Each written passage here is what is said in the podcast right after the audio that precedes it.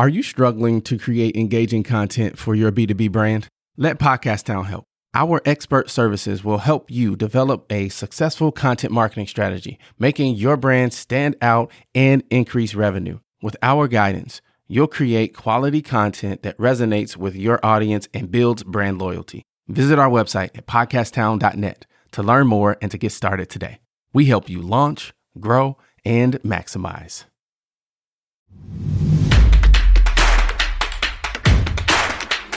Yeah, oh yeah, can I get a oh yeah, oh yeah, can I get a? You're listening to a mini episode of the Enterprise Now Show, where we change lives through enterprise.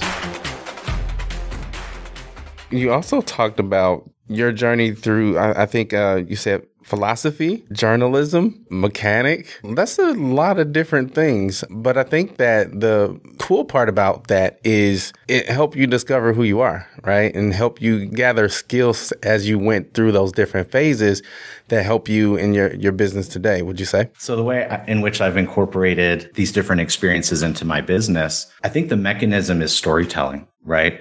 So that's how I weave all of this in and leverage it into a structure and a system. So my job title, yes, I am the CEO and founder, but that's not helpful for me. That doesn't tell me what to do. What it says on my business card is Sherpa. If you are lost in the woods, quit hiking. You know, if you find yourself in a ditch, quit digging. So it's part of the process we take our clients through is helping them to read the map giving them more information so that they can make the right decision. That's the cool part about maps. If you don't like the path you're on, you can change it, right? So we've really incorporated mechanical business outcomes, diagnostics, where it hurts probably isn't the source of your problem, right? These are automotive concepts that, you know, we've applied to understanding our clients' pain points and helping them to understand that. LZ, if your back is sore because your snowblower isn't working, your back isn't the problem. The reason your back is sore is that's the thing doing the most work. The problem is probably somewhere else. And that's also true of our businesses. And as the Sherpa, you know, I've done this before. I've climbed mountains. That's what we do with our clients. We get up above the clouds so that if they're lost, if they're frustrated, if their brand isn't going where it needs to go, we drop our packs and we survey the competition, take a deep dive on their audience, look at their brand.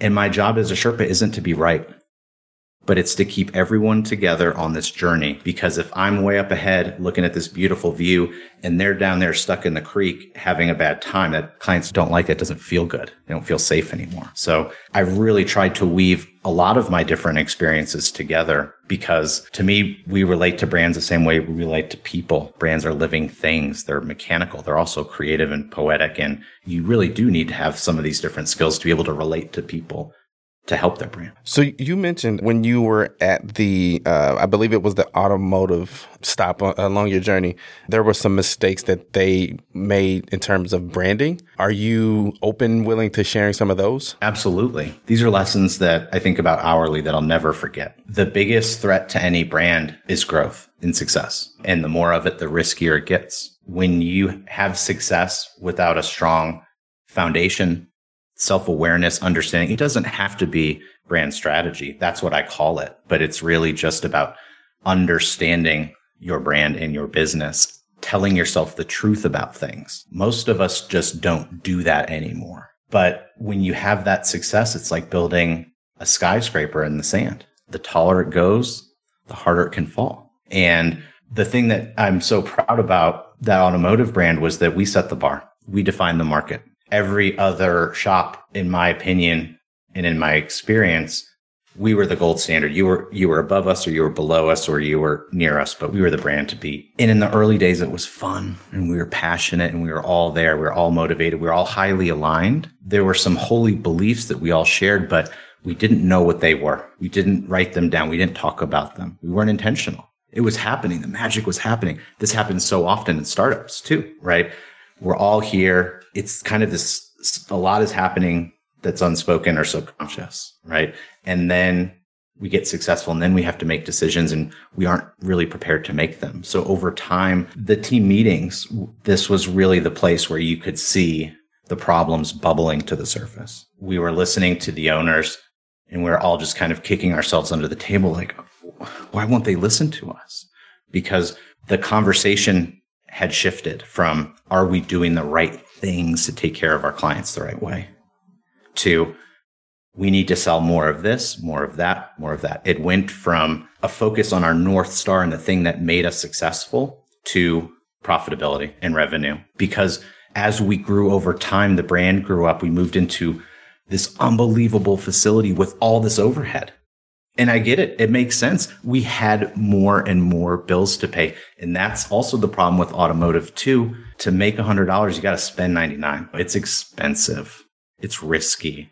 And that was really it. So I think the lesson here is never ever forget the reason why people bought from you in the first place. You can never lose sight of that. It needs to be bottled. It can change. Brands grow. They're like people, but you can't lose sight of that because the minute you do, you're just chasing money.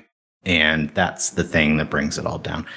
The point of a business actually isn't to make money. All businesses do that. You're not special. It's the how. The how and the why are way more important than the what.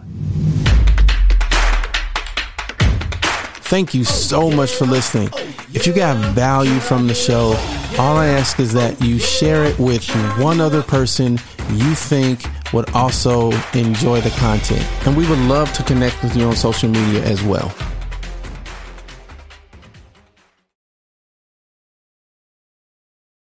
What a fantastic episode. Hey, listen, I want to know something.